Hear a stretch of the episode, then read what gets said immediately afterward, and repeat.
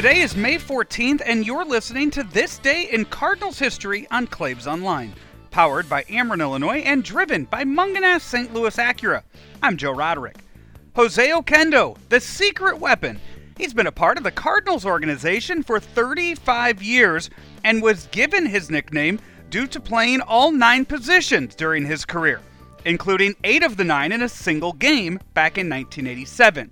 But it was on this day in 1988 that Oquendo made baseball history with one of his appearances on the mound. May 14th, 1988, infielder Jose Oquendo becomes the first non pitcher in 20 seasons to get a decision, taking the loss in a 19 inning game where Ken Griffey Jr., with a two out double to give the Atlanta Braves, wait a minute, now Ken Griffey's two out double to give the Atlanta Braves a victory over the Cardinals by a score of 7 to 5. Rocky Colavito had won a game in relief with the Yankees in 1968, and those are the last two career appearances on the mound.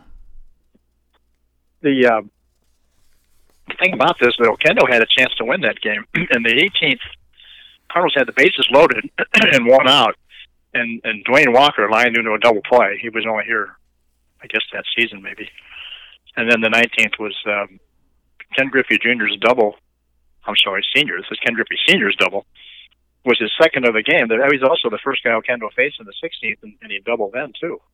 Um, a notable aspect of this game was Cris Carpenter's first big league start. Now this is the former University of Georgia punter, Cris Carpenter, mm-hmm. C-R-I-S Carpenter, who pitched like six innings and did pretty well. Uh, the fact that Oquendo had to pitch at all was due to two things. The Whitey sent home Larry McWilliams, who was going to start the next game because it was a day game, Sunday day game, and uh, he let him go about the 12th inning. Those guys were the next day started with chart behind the screen, so I think somebody else did the charts the rest of the way, maybe even Whitey. and then Randy O'Neal pitched one inning, they got hurt in like the 15th, so he was going to finish the rest of the game. And here comes Oquendo, and he must have thrown. Well, he walked six, a couple intentionally, um, and when they got short of players, Jose De Leon, not the best of athletes, had to go into the outfield.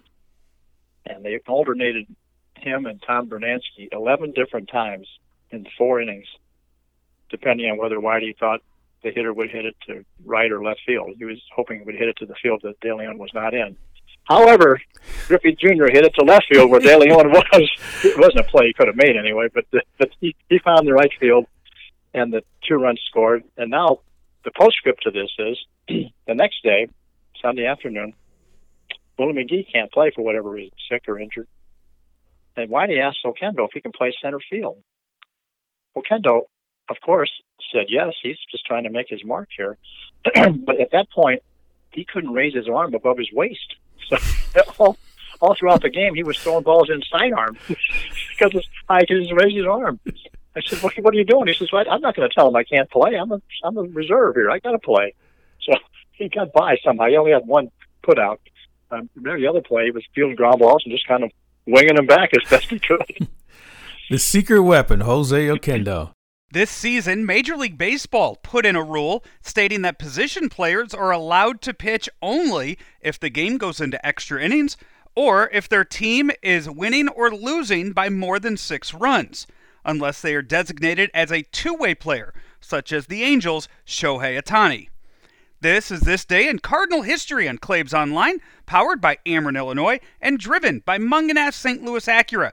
Right now, shop from home with Mungenast St. Louis Acura as they will bring the car to you, appraise your trade in, and complete the paperwork, all without you having to leave your home.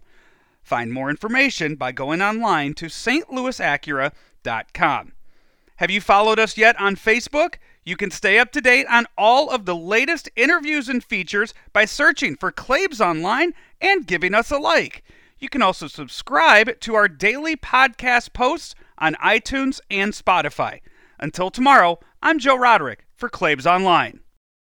We love talking to the president and chairman of Ameren, Illinois. He is Richard Mark. Emergency Operations Center acts as kind of a central command center, and everything is dictated from there. They tell the crews that are out in the field where to go, where the main breakers are to go to to de-energize the line, and then they verify that that line is closed, and they're able to tell five, six, seven hundred people that are working out in the field exactly where to go to make the proper repairs to get our system back on in a storm situation.